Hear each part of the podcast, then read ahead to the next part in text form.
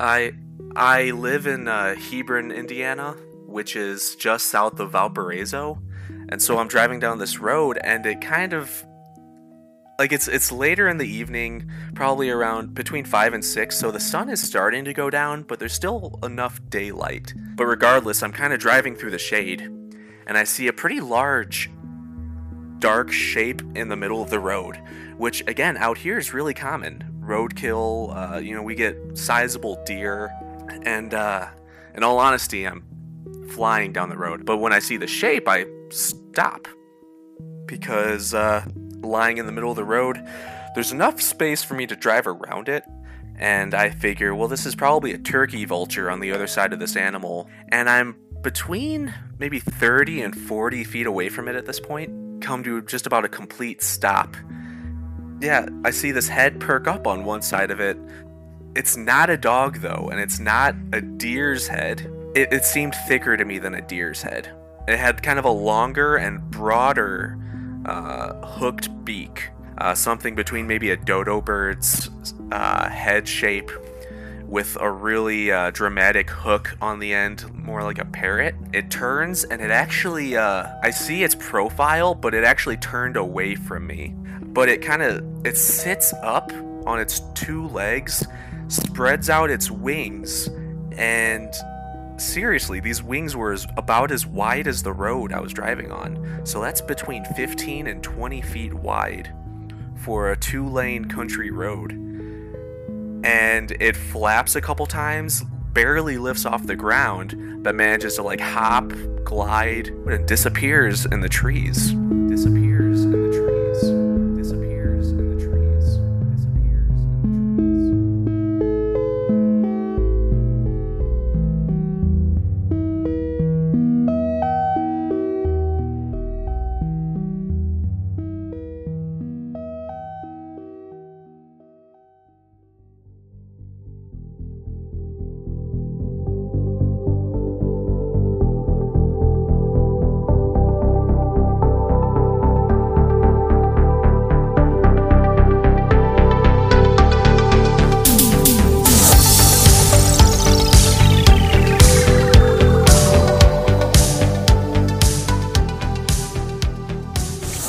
Thanks, Greg, for sending us your Thunderbird sighting that you saw on the way to work one day. If you're listening to this show and uh, you've seen something you can't explain, record it on a voicemail and send it to us, blurrycreaturespodcast at gmail.com. This week, we're going to be talking to Leroy, one of Roger's friends. If you haven't listened to Roger's episode, it was a couple episodes ago called I Dug Up Giant Bones. You probably want to go listen to that episode first because that kind of helps explain what's going on in this episode. And uh, Roger told us about some of his friends who had similar experiences who live in the area. So we're going down the trail of what's going on up in Minnesota. Before this episode gets rolling, we uh, interviewed Leroy, a friend of his. I think I always want to speak to the skeptics because there's so many people on Reddit and other places who've been commenting about this episode with Roger. You know, they get frustrated. They feel like it's it's too out of the box. It's too left field. It's too weird. And I trust Roger 100%. I've had so many phone calls with him, and we've talked about all kinds of things. But you could hear a little bit of nervousness in Leroy's voice. And, you know, you come on a radio show, you're older, you're later in your years, and you're trying to explain what's going on. And I think the nervousness lends some credibility to the fact that, you know, it's harder for some of these older gentlemen who've been farming their whole lives to to tell their stories. I don't think this is something that these guys want to get on podcasts. They're not young Bigfoot researchers who are hopped up and ready to go and, and, and create channels. We're talking landline phones, you know, having to call them and find them. So that's just all the backstory of Roger and his friends to help you understand that Luke and I are trying to piece together what's going on up there, and this might help you ease some of your skepticism. That in some ways, these guys are either a little nervous to tell their stories, and a lot of times it's so easy just to go, ah, man, you know, in the age of the internet, just be super skeptical. So listen to Leroy's story. You can hear it in his voice a little bit that this isn't easy to just dump out on the world. And uh, let us know what you think.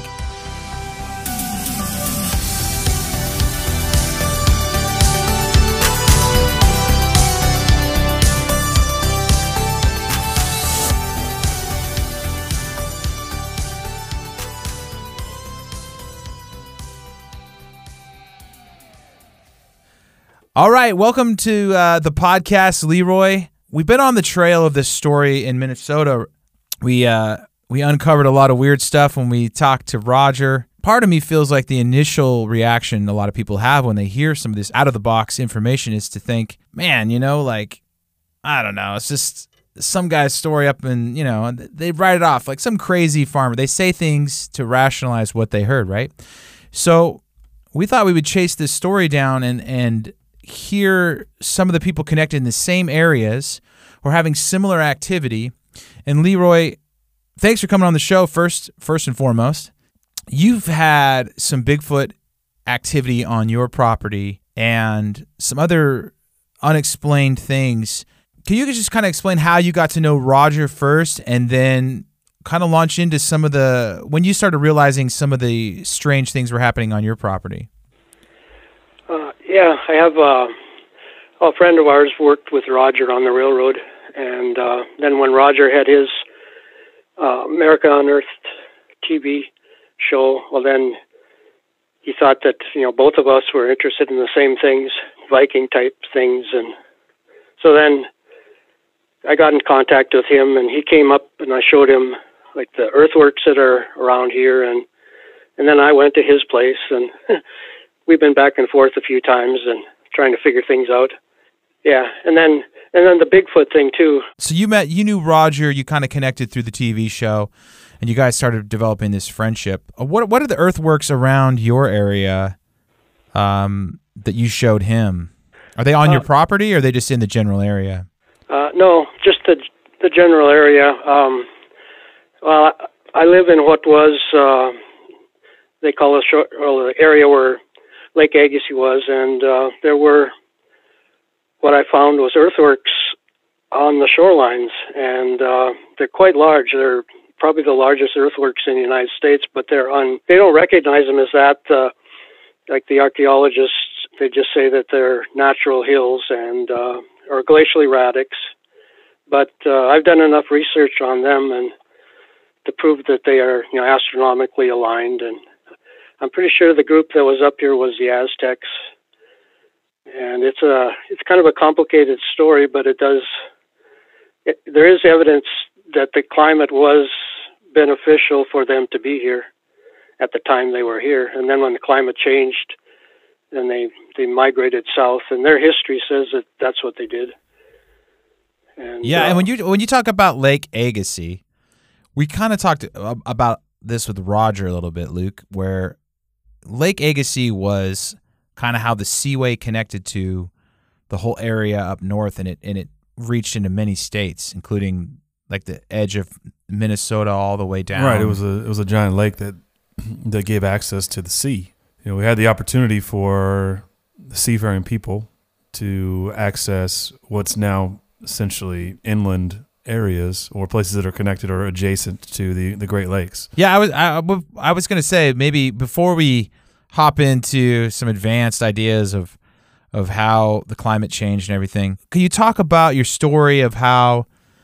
I mean, were you just always into uh, to ancient history, or did you start having activity on your property or near you? You said Roger's talking about thunderbirds being on your on your property, and he said you guys saw some orange bubbles of energy coming up out of the ground. I mean, there's some weird, interesting yeah. phenomenon going on.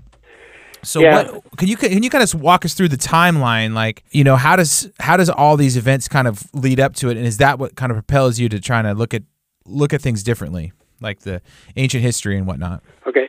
Um, yeah, my first encounter with Bigfoot was like 1961, and our family went to Bemidji on a vacation. The only time we ever did, and you know that was where Paul Bunyan is on the beach there. And they had a museum, and we were in the museum, and they had a.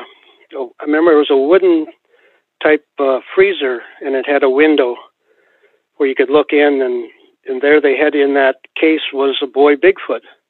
I didn't know. They didn't say Bigfoot. It was it was a boy. There were weren't too many people that I remember in the museum. And uh, one group, you know, the guy said, "Well, is this a fake?" And the guy that was at the museum said, "No, it was found in a river just this fall." Then I was, uh, I don't know when, maybe it, Paul Harvey was on in the, at noon, and I always watch, listened to that, and he had a report that said that a boy Bigfoot had been stolen out of the museum in Bemidji. And when he said that, I thought, wow, I was, you know, we saw that display, and and uh, I remember my sister was maybe four years old, and I was probably ten, and she couldn't see up into there without being lifted, so I had to lift her, and she wanted to see it like maybe three times, and so I got a real good look at, you know, that boy Bigfoot, and then then later I had. uh uh, I can't remember if I'd heard these other stories of people around here before I had my sighting, I was uh, going to put up no hunting signs, and so I drove across the bridge, and uh, there between the woods and a pasture, there's an open field, and on the side of the pasture side there was standing what I thought was a moose, you know, looking right at me, and it was as big as a moose, as dark. By the time I grabbed my binoculars and looked up, it was walking. It was walking on two feet, and I watched it as it went across the field you could get a pretty good look with the binoculars, and I could see it had a huge upper body, and uh, you could see the muscles, you know, and uh, moving. And uh, when it got to the edge of the river to the grass, and uh, it made a kind of a right turn, so I could see the arm swing as it went, you know, to the edge, and then I think it must have just jumped down into the river. And then after that, I I even said to myself, "Well, what did you see?" And uh, I'm pretty sure. Well, then then I started talking to other people who had you know had are, seen uh, had experiences in the area. How much time elapses bef- between your? You said you were 10 years old. You're a boy.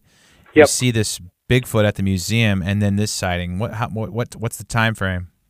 Oh, yeah, it was maybe 15 years ago um, that I saw that oh, that crossing of the of the field.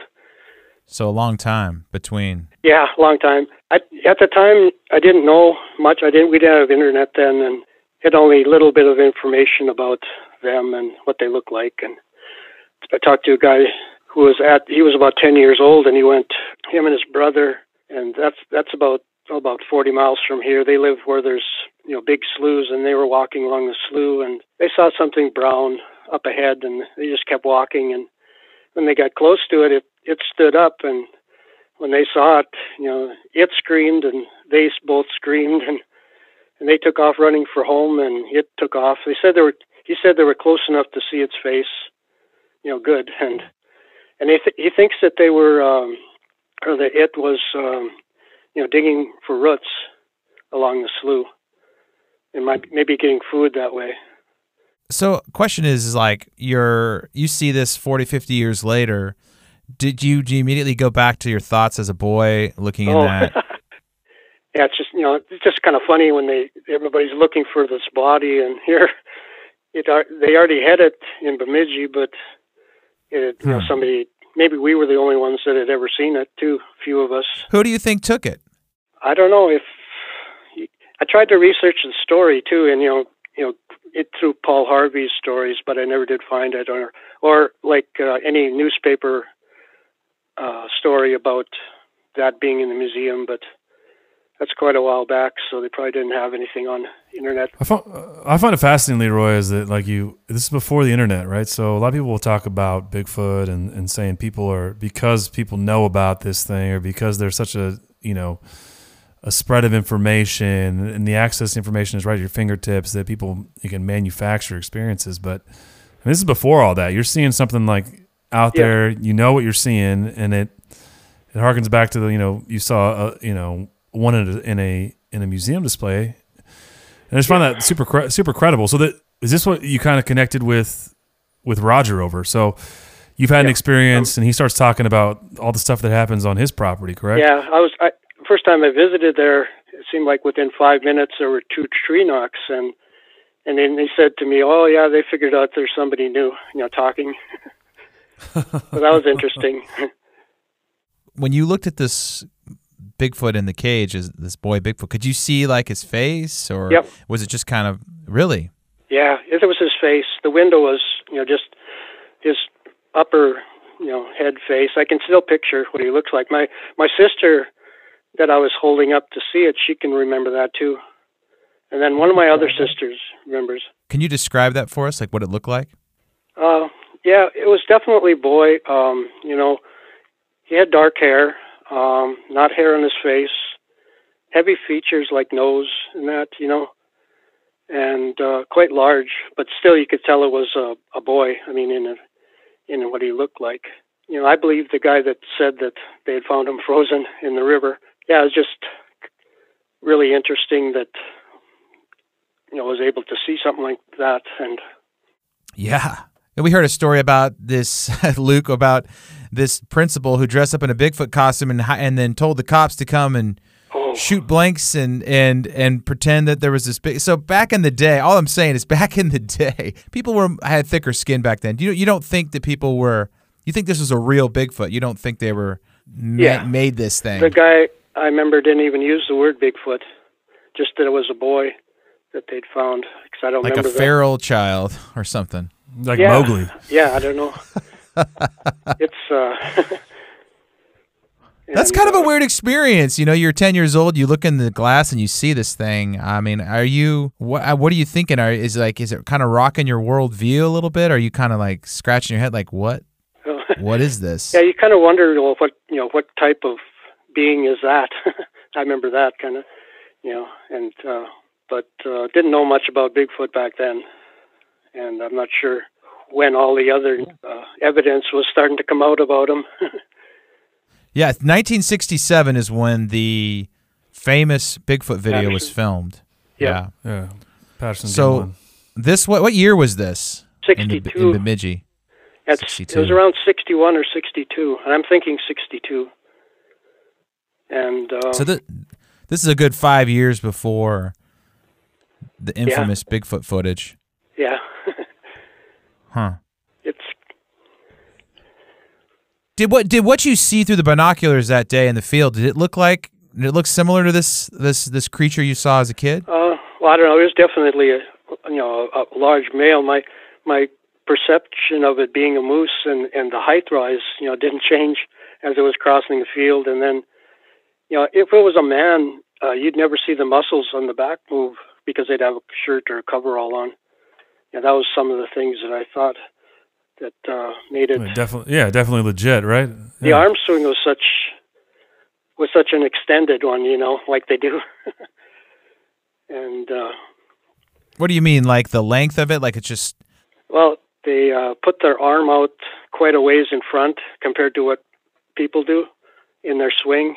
It's a different arm swing when you're walking. I, I mean, do you see that in the Patterson Gimlin film? And that's what that's what Patty's kind of doing in that film. She's kind of. oh yeah, yeah, it's that same type of arm swing. Yeah, it's it's different than a human's. Yeah, I remember that part of it. then I had then uh, you know, I just thought maybe it was one that was passing through and stuff like that. But then later I had my own in- close encounter with them, and now I feel that they're in the area wait, wait. So you have a you have a, a, another encounter. Yeah, yeah, it was uh, maybe maybe five years ago during deer hunting. I went across the river to a spot that I like to go to because it's open field and it's about 500 feet from the house. I walked over there.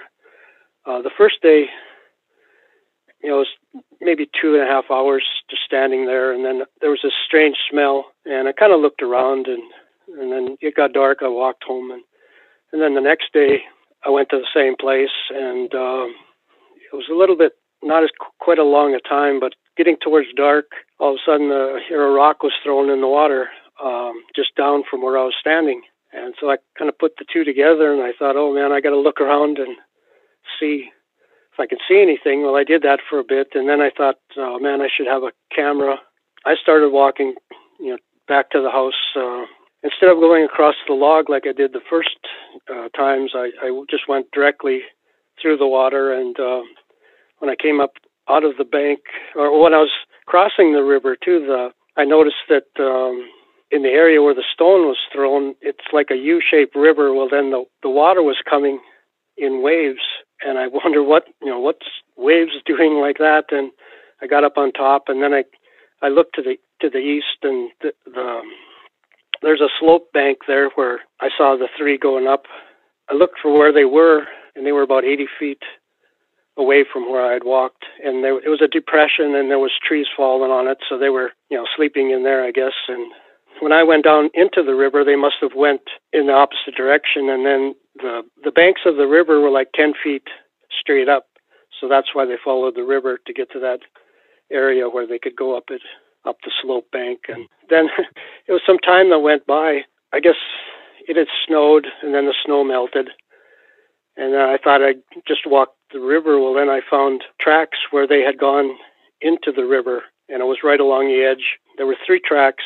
Like the one on the on the right was a left foot, and the one on the on the left was a right foot. So I knew there was, you know, three, and then a small one in between. And we cast them on a nice Sunday, uh, warm. Then it then it gets funny because uh, as we were casting the tracks, uh, waiting for it to dry, my daughters had set up a camera, and uh, it was because the sun was setting in the west. It was pointed, you know, in the direction where the casting was. Um, we took our pictures, and and in two of the pictures, um, you could see in the background the image of a Bigfoot, and it's a pretty good.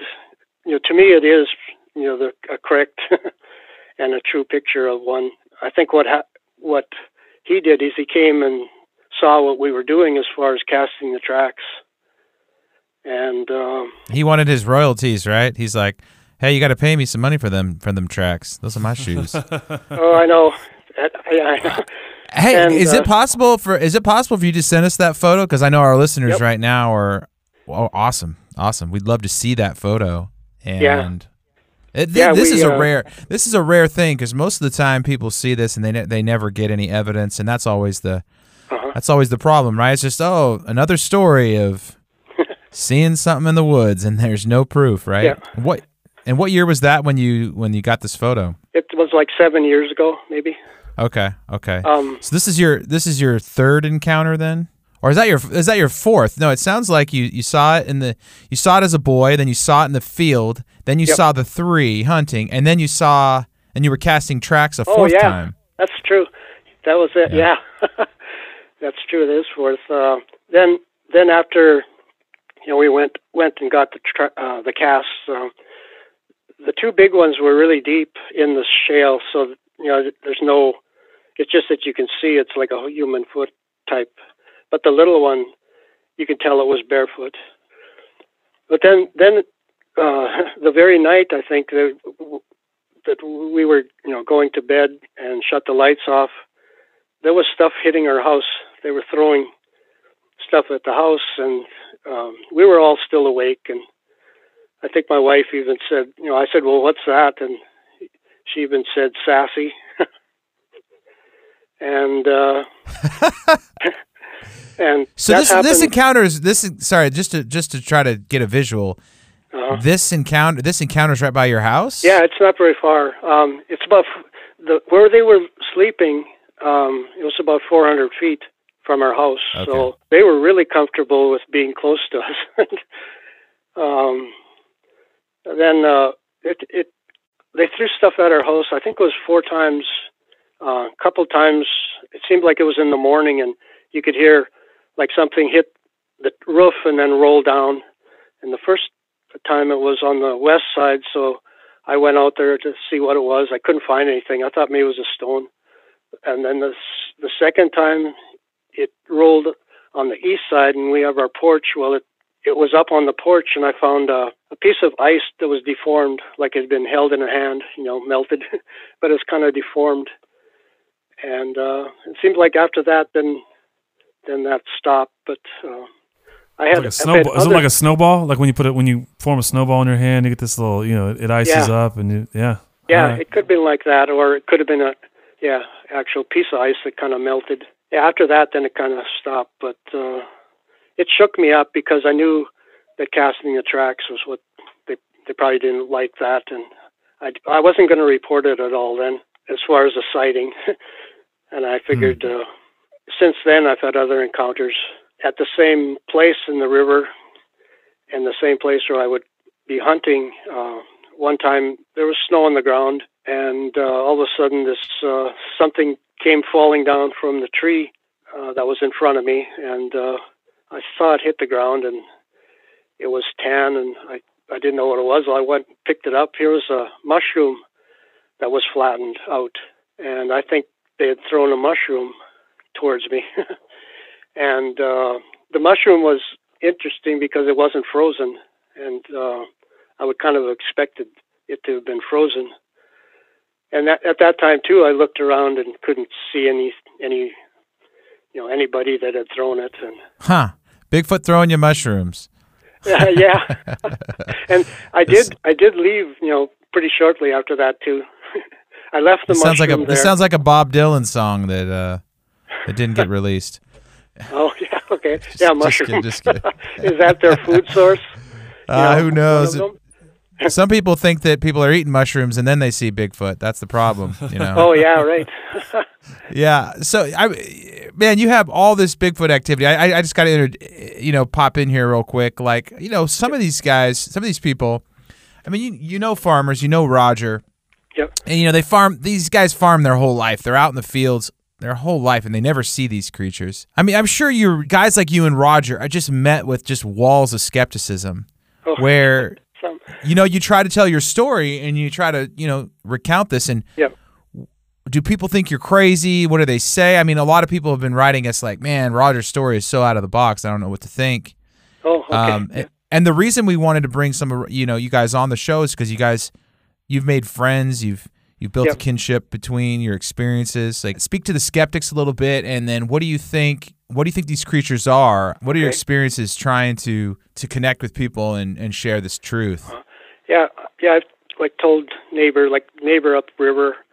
Um, I showed him the picture and that, and then it was interesting. I was at his place, and he had these ponies, two ponies that he just bought, and there was one that it had uh, braided from the one side of the mane, and then braided from the other in a V, and then you know tied up that way. And I said, "Oh, the, the Bigfoot like to do that. They love horses." And and he said, "Oh no, that's just the wind tangle." and uh, we had a horse too that uh, uh, it came from the, the Bemidji area. And uh, one time I saw her, and her her mane was braided in the V, and then there was a stick going through the the bottom. And I, you know, I asked my girls, "Did you guys do that?" And well, then I found out from Roger, you know, that that's what they like to do. And uh, this horse was probably really um, used to having, uh, you know, Bigfoot come by, and uh, I haven't seen it lately on the other horses that we have now. Hmm. So you still have horses then? Yeah, we have a couple now. Yeah, I mean Roger kind of blew the wheels off of, of of the story by Luke by saying that Bigfoot was coming in doing joyrides in the middle of the night. Yeah, like riding the horses. Are Yeah. they? Are they? Ri- are, is that happening? Are they riding your horses too, or is that? Oh, yeah, I'm not sure about that, but uh, yeah, I saw the horse that had the braided mane with the tail, um, the, or the, the yeah the tail hair that went almost to the ground. I saw that when I was at his place. So, but I think definitely that's a sign that that uh, you know the Bigfoot has been oh visiting with the horse and. They like him, I guess, and Why do you think that is? What do you what, what, what do you think about horses specifically? Horses? Like, Oh. yeah, Yeah, I don't know. I think the you know the Bigfoot itself is a real uh, mild, timid. Some of those, some of them are that way, and they're shy. They like to be out in the evenings, and Well, it's interesting about the horses. Like, I have an idea that, like, you know, I don't know if you, I, my my knowledge is really limited, but a lot of you know, when you ride a horse, first thing they tell you is the horse can sense your energy. So if you're afraid, if you're if you're stiff, uh you know, you're gonna have a problem. Like the horse could kick you off. They don't like it. They it's like you have to be and just kind of be very aware of your own energy when you're near the horse, or it'll, or it'll kick you off or hurt you, right? So yeah, they do. They do uh, pick up on that. Um, yeah, I think so. maybe they can communicate with the horses, Luke. I don't know. Maybe they can Oh. tell them what they want. It's the animal world, Yeah. man. It's possible. We have. Uh, it's interesting too with the cattle. You know, sometimes if you're if you're out in the pasture and you kind of come up on them and they, uh, oh, they su- they're surprised by you. Like I was kind of thinking that oh maybe they get visited by Bigfoot too, and they get surprised if they, you know, they're trying to think, are you a Bigfoot or, Yeah. you know, because a lot of times they start running around like uh, something special. What what else has happened? Like uh, the the you'd Oh. say that that just a weird. I know there's a lot. There's a lot of stuff that happened on Rogers' property that is is a little bit on, out there, bizarro for a lot of people. Yeah, um, I have land that's on one side of the woods, so I have to, you know, if I'm if I'm working over there, a lot of times at noon I just walk through the woods. So it was a couple of years ago, and I was walking back and forth, and uh, I'd maybe maybe walk back and forth ten times, and I was thinking as I did it, well, man, I'm coming I'm coming out in the same spot, you know, on the north side.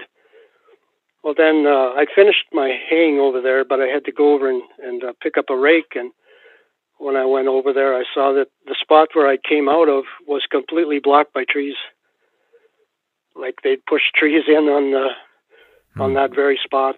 You know, compared to the rest of the edge of the woods, that's the only spot that's like that. And I don't know if they're saying that they didn't uh, didn't like me going in and out like that or something. Yeah, yeah. When you hear Roger's story though, and he like his goes a little bit beyond that. It's like these things are yeah, talking talking to him and singing to him and yeah. he's he's he's taking it to the next level because we hear a lot of these other stories, Luke, and and you know it makes you scratch your head. But but Roger takes the next level. Like, what do you think Yep. about some of that stuff? Like, is that Oh, uh, like Yeah, is that harder for is that hard for even you to believe, or is that like oh yeah that happens? oh. Like, where do you at it?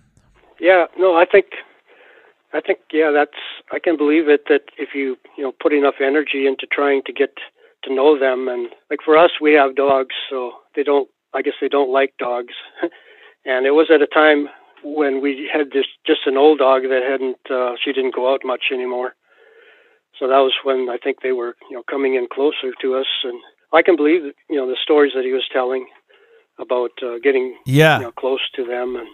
Yeah, I mean, we, you know, a lot of people listen to our show have watched Finding Bigfoot, and it's like 10 seasons of that, right? Where they go out and bang trees, and it's like, but, but, then, but then some of you guys are having, I, I mean, it sounds like you guys are having world class interactions and sightings. There's people out there that go their whole life and try to have some of these experiences where not only are they seeing one, they're hanging out with them almost friends, as Roger would say. Yeah, Um, yeah, he's really that's lucky. the, your story doesn't end there. I mean, Roger was saying you have you have you have these this energy around the property, and then you have a, a bunch of Thunderbird sightings.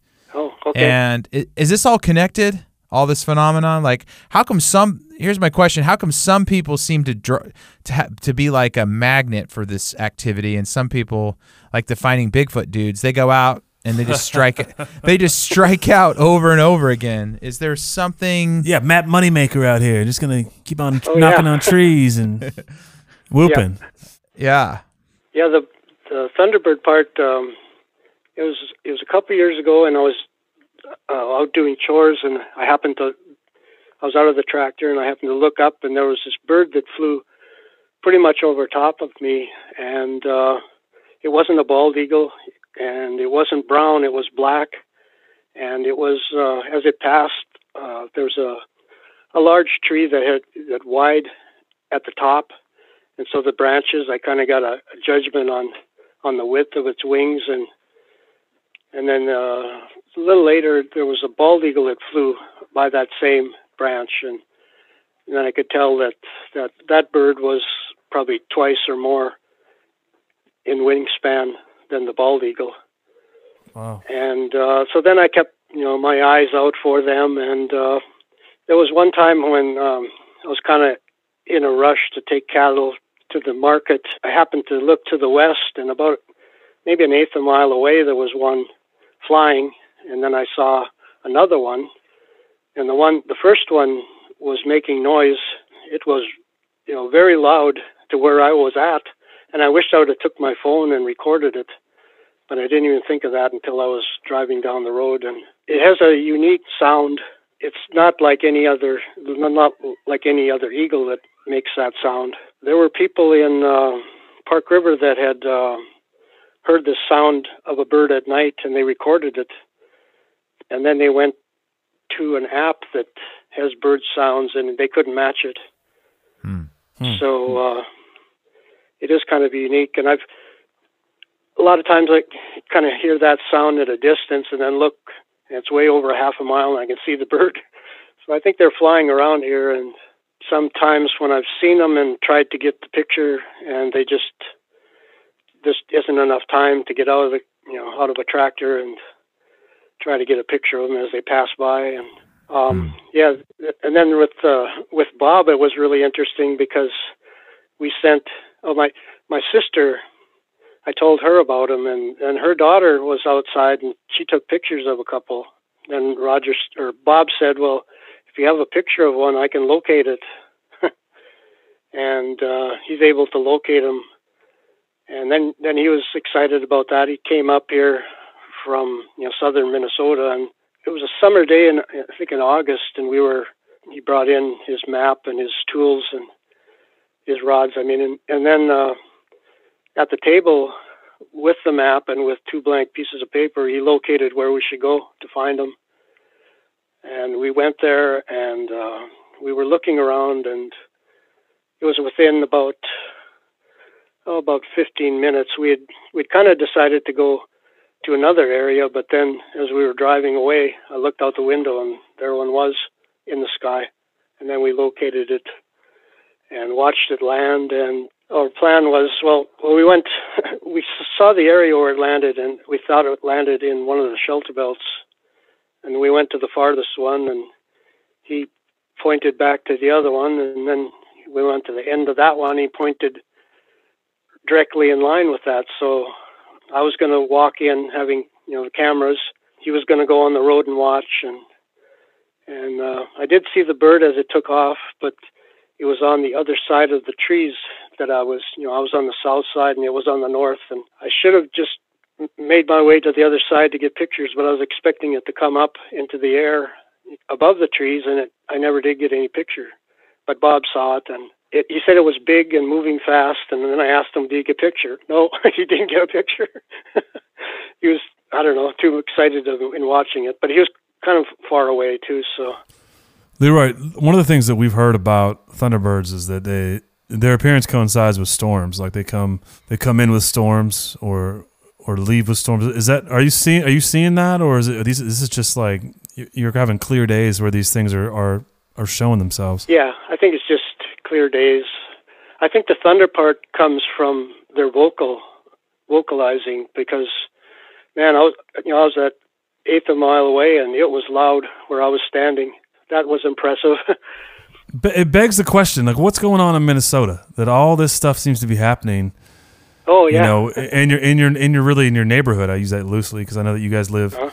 near to each other. You and Roger and and Bob, who we didn't have on today, but what do you think about that? What, what do you think it is that it's, it's attracting the level of activity that you guys uh, are seeing? You, what is about that area? Do you have any ideas on that? Oh, oh no, no, not really. Um, I guess the the number of deer we had, you know, we've had large populations of deer, but I, I guess in total of sightings, I've seen what I think is you know, about 30 times for a thunderbird at distances sometimes it's close enough. I could, if I had enough time, I would have gotten a good picture. But it's amazing. Uh, my wife had an encounter when she was uh, she was working the summer fallow field, and and she looked to the other end, and she thought that this big rock had been pulled out.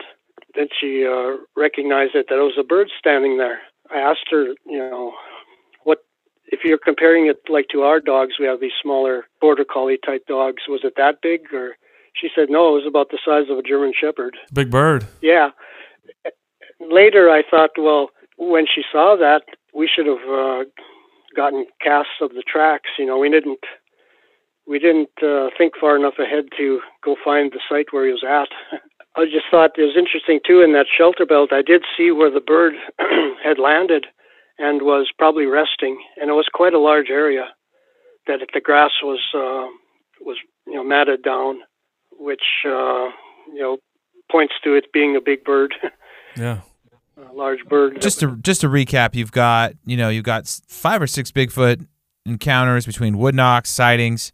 Uh, even took a photo of them saw him as a, as as a, as a child, and even saw Bigfoot, uh, young Bigfoot, Thunderbirds all around, and then Yeah. Roger also described some energy Oh yeah. bubbles coming out of the ground. And Yeah. it seems like these things are in clusters or they're concentrated to certain areas. Is that part of the story too? Uh, well, this uh, couple that I know, they have a cabin on the next river, and they were there this winter, uh, early, like in December, and uh, it was it was nice here. So they were there, and it was the sun had already gone down. It's like about seven o'clock, and um, all of a sudden the, the the grass to their northwest just started.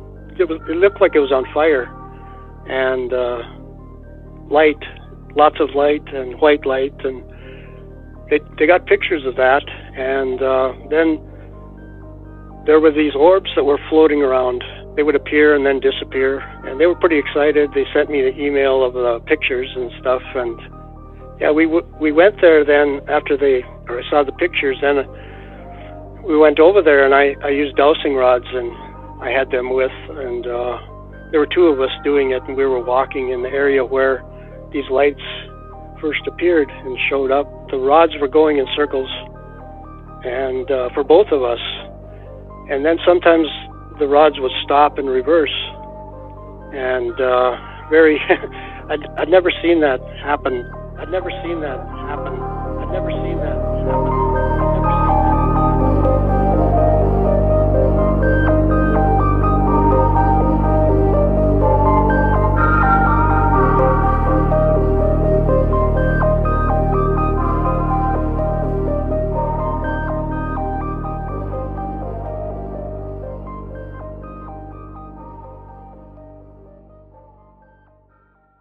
Interesting, interesting. And that's kind of something that Roger's episode sort of brought up to us, Luke, is like there's this invisible energy right under the ground and it comes out. And maybe that's what's attracting Bigfoot, cryptids, giants, Oh, yeah. are, are, are giants, ancient giants. Maybe they originally migrated to these hotspots, right? Where their energy was Oh, I, pooling underground or something, right? Uh, You think there's giants buried on your property too?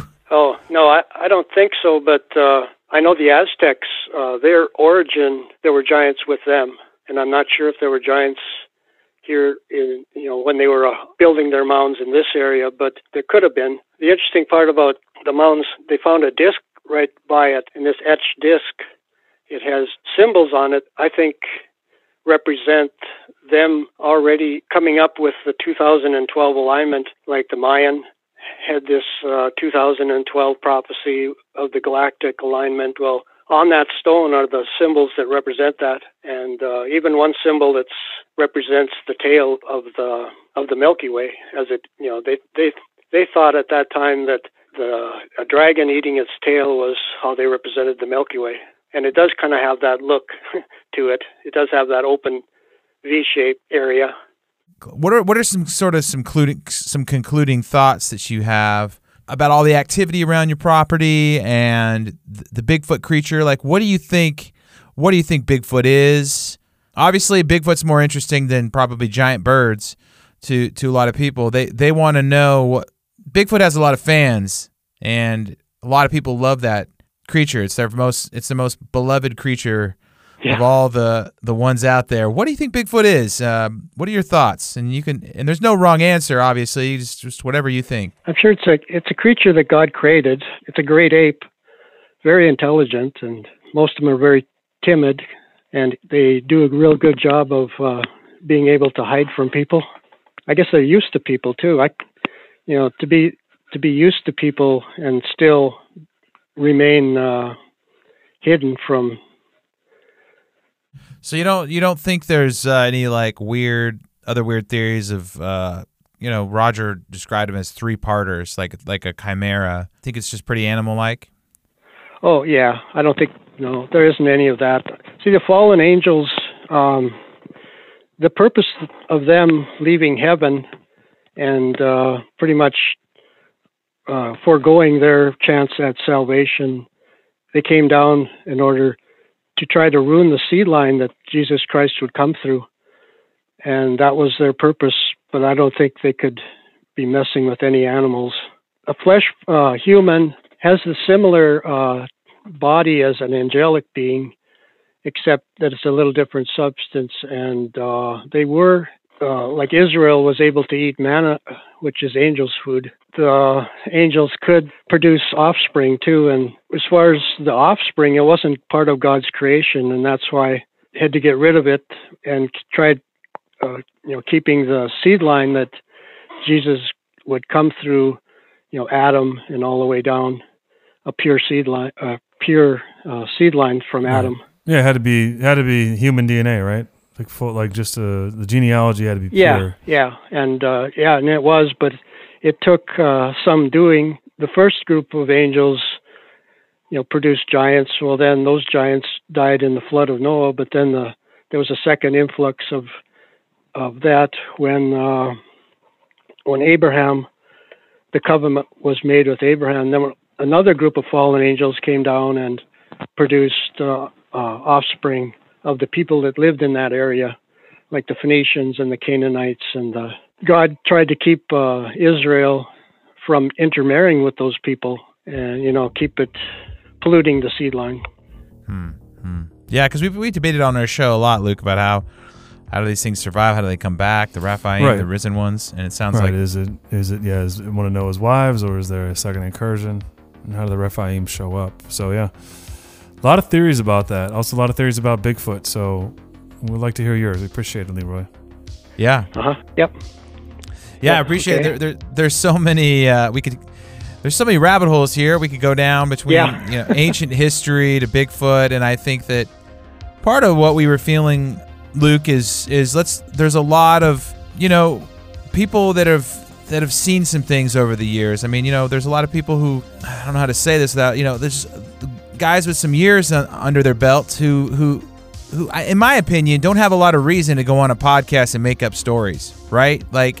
Right. Yeah. Rod, Roger seems very, very credible, and I've talked to him so many times, and I'm just trying to get some of our Uh-huh. listeners to, to who think that there's people out there who are these farmers who've been farming their whole life have any reason to come on a podcast and make up wild stories, yeah. and No. and and when you guys start corroborating some of your stories, it helps people kind of go, man, maybe something's going on up there in in in Minnesota, you know? Yeah. Oh, hey there. Yeah. I But- think there's quite a few of the Bigfoot around too. Yeah, it sounds like if you want to see Bigfoot, Luke, you got to go buy a horse yeah, they like horses. Yeah. and get rid of and get rid of your dog, right? I guess so. Yeah. Um, seems like the dogs, and then I don't know, just spend the time to try to communicate with them. I guess and help or play them music that helps draw them in that they like. I guess they like Native Native American flute music is their favorite, Oh. Wow. and uh, that I know a yeah, guy. that's a interesting one. I don't play the flute. No, it's not you. I got Oh. a buddy, my buddy Charles. He's a he's a phenomenal flautist. a flautist. He's a na- he's a Native American flautist. Yeah. This is not a joke. We're gonna go out in the woods Shout out to, shout out to Charles. Yeah. with Charles, Luke, and uh, we're gonna have to go. Up, we're gonna have to come up there. Yeah, we're gonna Um, see Leroy and Roger. Uh-huh. We gotta get up there and, and see what's going on. Yeah. One of these days, we're gonna get up there. I, we, I've been talking to Roger. We're already we're already kicking around the preliminary idea of coming up there and seeing some of this phenomenon. Is it possible for you to send us some of these photos? I know our listeners are gonna want to see uh, Yep. anything anything like this. You said your daughter took a picture of a thunderbird, and then you got a snapshot of that Bigfoot. Man, it would be awesome to Yep. see this. okay, I will. Yeah. Here's a picture of a uh, of alleged Bigfoot and some Thunderbirds and such. Anything you else you want to send us? Like we're fascinated. Thank you so much for Yeah, Coming thank you, on. Coming on Blurry Creatures and hel- and helping tell uh, the stories of what goes on up there. Yeah. yeah, it's uh, it's an interesting area in in so many ways. just that you know the chance of being able to see one, or you know, you're really lucky.